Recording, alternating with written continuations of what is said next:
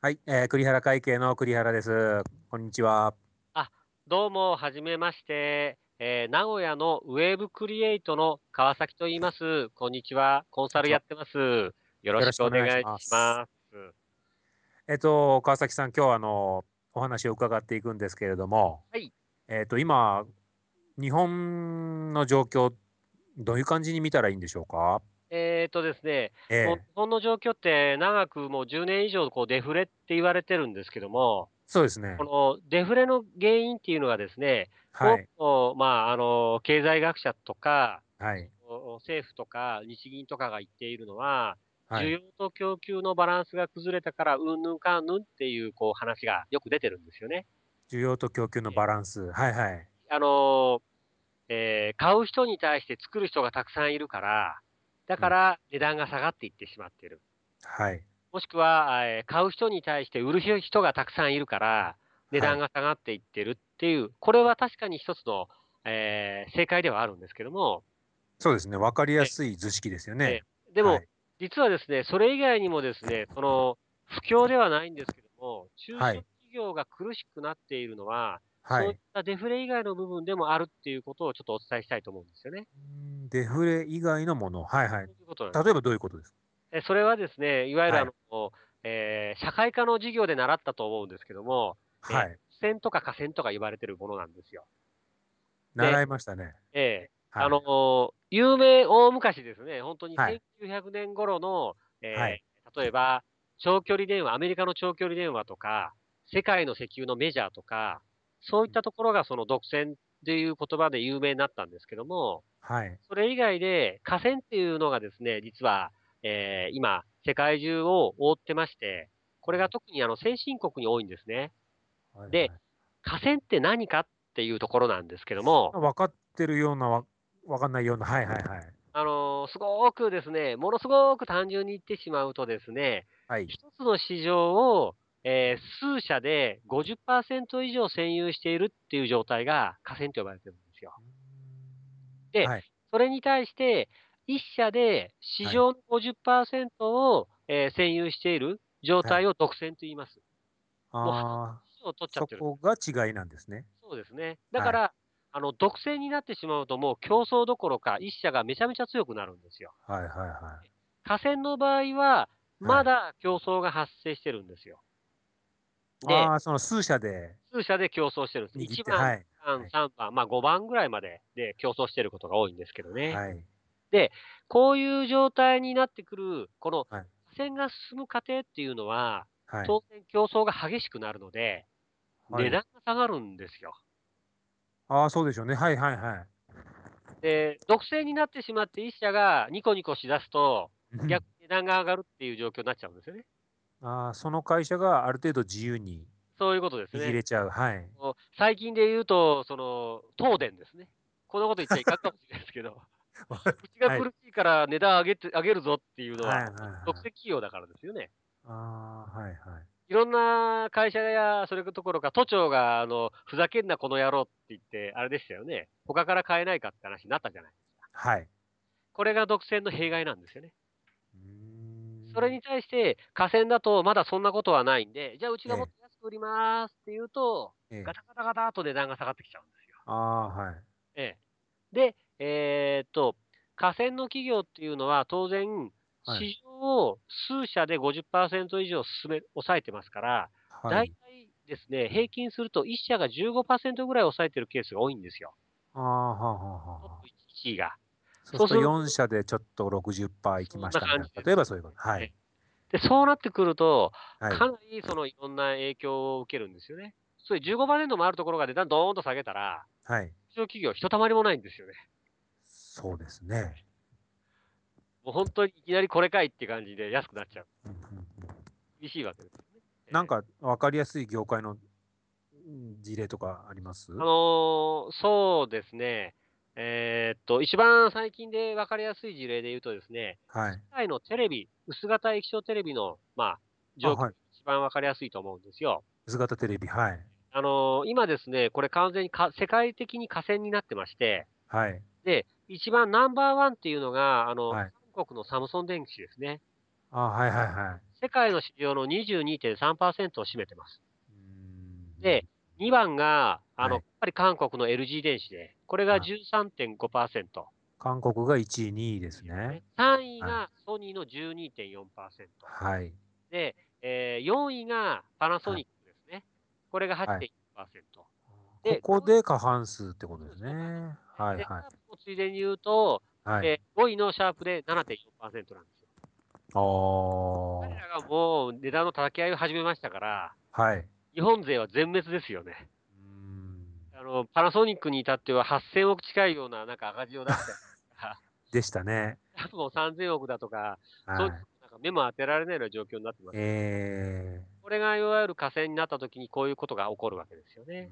うんだから例えば、仮にその、えーと薄型テレビを誰かが、ち中小企業が作ってると、こういうとこに巻き込まれると、値段下げられないんで、一発でになっちゃうんですよ。え、あごめんなさい。え、あの値段を下げられないでれす。ないので、一発で倒産になってしまうんああ、一発、はいはいはい。ですよ。ええああ、あの、やっぱり気になるのはそこで、あまあね、自分なんか税理士ええ事務所やってると、ええやっぱり、あの1位はじゃあサムソンだ、LG えだ、で、ソニー、パナソニック、シャープ、河川でええす、そうか、そうかって触れて大変か。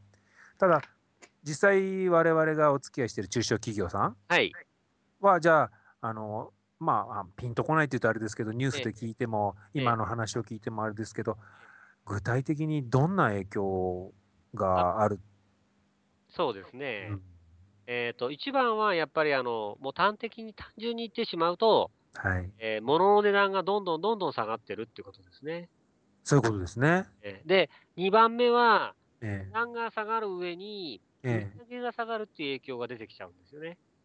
当え然、あああの、同じものを売ってるんだったら、うんえー大きいところが値段を下げても、粗利がすごく少なくても、成立するような会社だったら、当然、あの、値段を安くして売ってきますよね。はい、そうするとお客さん取られますよね。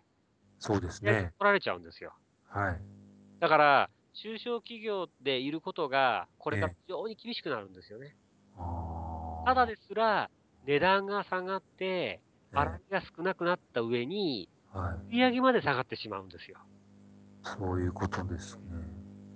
これはですから、そううんそうなります大。きなインパクトがあります。実際にですね、えおそうですね、ご夫婦2人でやるお店のことをパパママストアっていうんえ、ですけどああー、はい。結構多いです。多いですよねはい、はいで。もこれの典型的なお店っていうのは駅前にあったわけなんですよね。あ駅前の商店街ってあ、あ商の、店街、はい。一部を除くとやっぱりだいぶなくなってますよね。そうですね。これがあの河川の影響で一番わかりやすい例なんですよね。ああ、だはかい、ら例えば、あの、家電量販店に対して、はい、えっと、まあ、ご夫婦でやってる、ええあ、の、松下、あの、そう、当時はナショナルのお店とナか、ショナルのお店、 はい、それから、えっと、化粧品で言うと、資生堂のお店とか、そういったものがどんどんどんどん駅前にあったのがなくなってたんですよね。そうですね。 不況にやられてしまって。で、えーパナソニックのお店はあれですよね、山田電機とかにやられちゃいましたよね。そっか、松清山田電機、そうですね。それぐらい影響大きいんですよ。ちなみにですね、はい、あの、河川の具体的な例で強烈なのはですね、はい。ハンバーガーが一番大きいですね。あ、ごめんなさハンバーガーですねい。ハ。ンバーガー、はい。えーあの、ハンバーガーチェーンのですね、占有率っていうのは、えーあの、日本のマクドナルド、これが75%はです。 ほとんどマクドナルドだけみたいな感じですね。まあ、独占。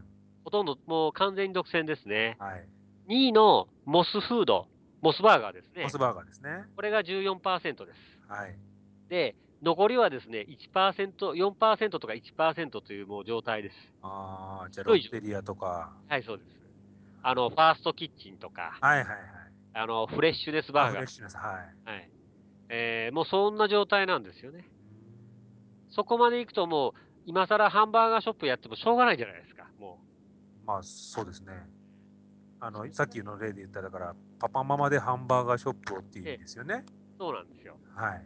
あの、対策としては、パパママでハンバーガーショップをやってもいいんですけども、えだけども、あのーその、十分やっていけるだけの場所とか、えはい条件ですね。立地と呼べるような条件だとか、商品の品質だとか、はい。提供するハンバーガーの品質とか、そういうところがすごく絡んできて、ええなかなか簡単にはいかないんですよ。相当だから、えっと、不利な、そうです。戦い不、利な業種業態、そういうことですねあ。んま行かない方がいいんじゃないっていうところですね。そういうこと形になりますね。はい。でそっか。こんな状況になって、えそういう企業って、あとどれだけ生き延びるのかかいって話が、やっぱり私もお客さんからいろいろ聞かれるんですよ。えいや、本当そうだと思います。あのーそうですね。うん。で、あの、私自身も、あの、クレアさんも、その、まあ、なんていうんですか、あの、まあ、塾生である、あの、革新塾っていうところを主催してる、あの、石崎先生っていう方がよく言われてるんですけども、はい。 7年から8年だよって、最近、まあ、ずっと言われてるんですよね。いわゆる残された時間。時間がもう7年、8年だよ。はい。はい。実際のところ、私が今、あの、名古屋、愛知県の人間なんですけども、はい。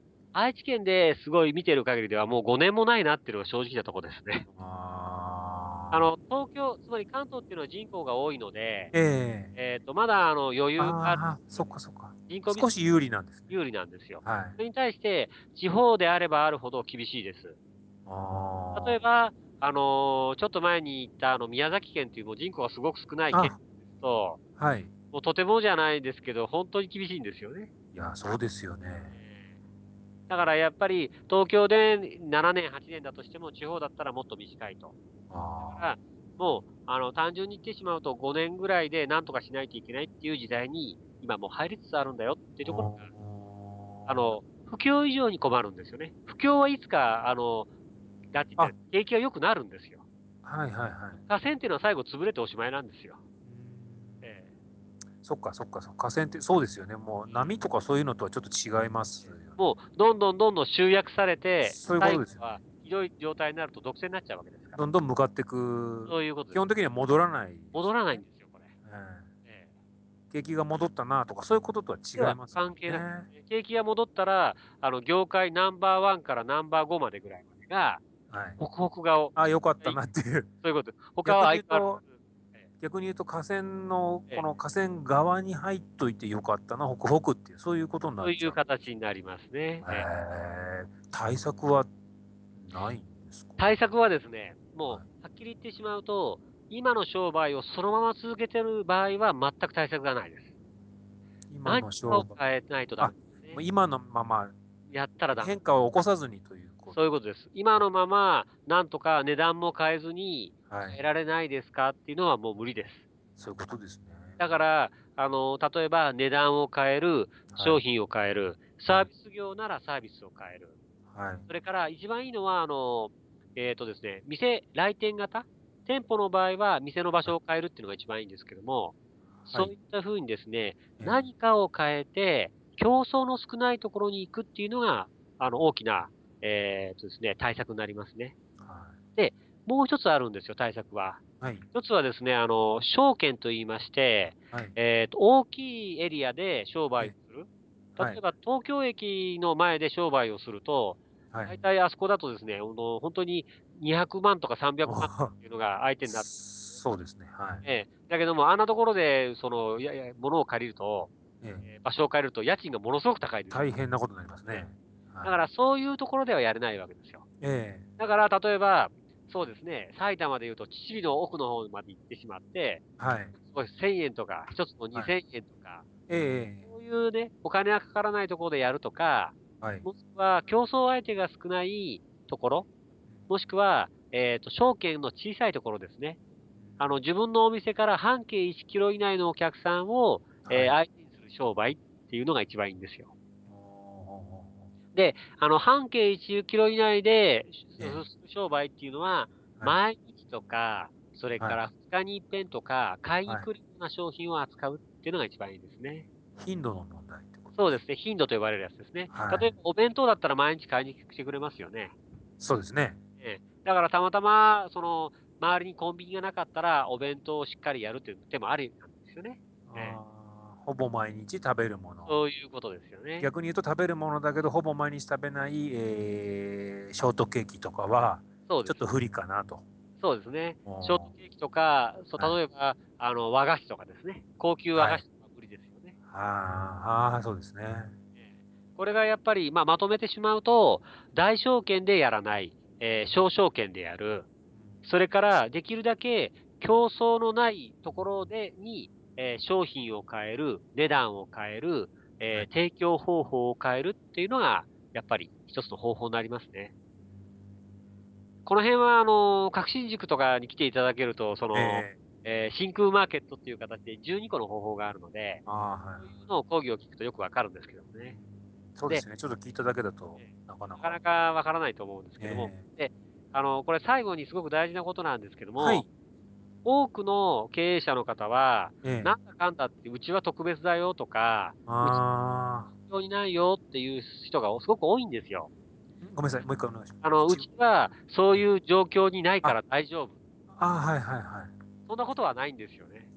これはもう日本全国の傾向であり、えーアメリカの傾向であり、イギリスの傾向であり、フランスの傾向であり、イタリアの傾向であり、ドイツの傾向なんうんすそうでするとそれをで、世まあ界中後追いしてる、だけに過ぎないんですよう。つまり、世界中はそうなっているのに、んえうえちの会社だけ、うちの店だけ特別なわけがあるわけないんですよ。うんそうですよね。そこがやっぱり大事ですし、そこをちゃんと抑えれるかどうかが、えーこの河川の時代をうまく生き延びる、えー大切な心構えになると思います。なかなか外見るってこう機会って、ね、中小企業特にあまりないじゃないですか。そうですね。そうすえるとそういうのを見て、あのよそに学ぶというか、備えとくという必要がやっぱりーそうですねあ。るってことです、ねそれはすごい大事になりますね。高確率でよそで起こっていることは、え数年後にはうちにも、まえはあこの日本にも起こるっていうふうに考えるい。ののがが当、然合理的な考え、合理的というか。そうですね。考え方になりますね。あーま第1回目ということで、今日ははいこんな感じなんですけども、はいどうでしたでしょうか。そうですね、あの本当に数字でさっきの はい。聞いたりすると、ええショックですし、そうですね。あとはその外で起きていることは、えやっぱりね、自分のところ、自分のさっきのと言ったら、じゃあアメリカで起きていることは日本という国にとって、やっぱり起きる、よく言えう言われますよね、8年とかええ10年後にお追っかけてるよって、はい。そうすると、いいことも悪いことも、やっぱり追っかけちゃうわけだから。そうですね。起こるというふうに考えて行動していかないと、本当にそれこそ、まあ、7、8年、さっきええの川崎さんも言った5年後ぐらいには、厳しい状況ですね。ええ対策するのに時間がないということは、対策できないっていうことになりますからね。そういうことですね、ええそしたらじゃあ、また2回目以降、ちょっとえそういう対策とかも含めて、そうですね。ええ含めて、ええいろんな話をまた聞かせていってくはいださい。えはい。じゃあ、今日はどうもありがとうございました。はい、どうもありがとうございました。次回もよろしくお願いいたします。失礼いたします。はい、失礼いたします。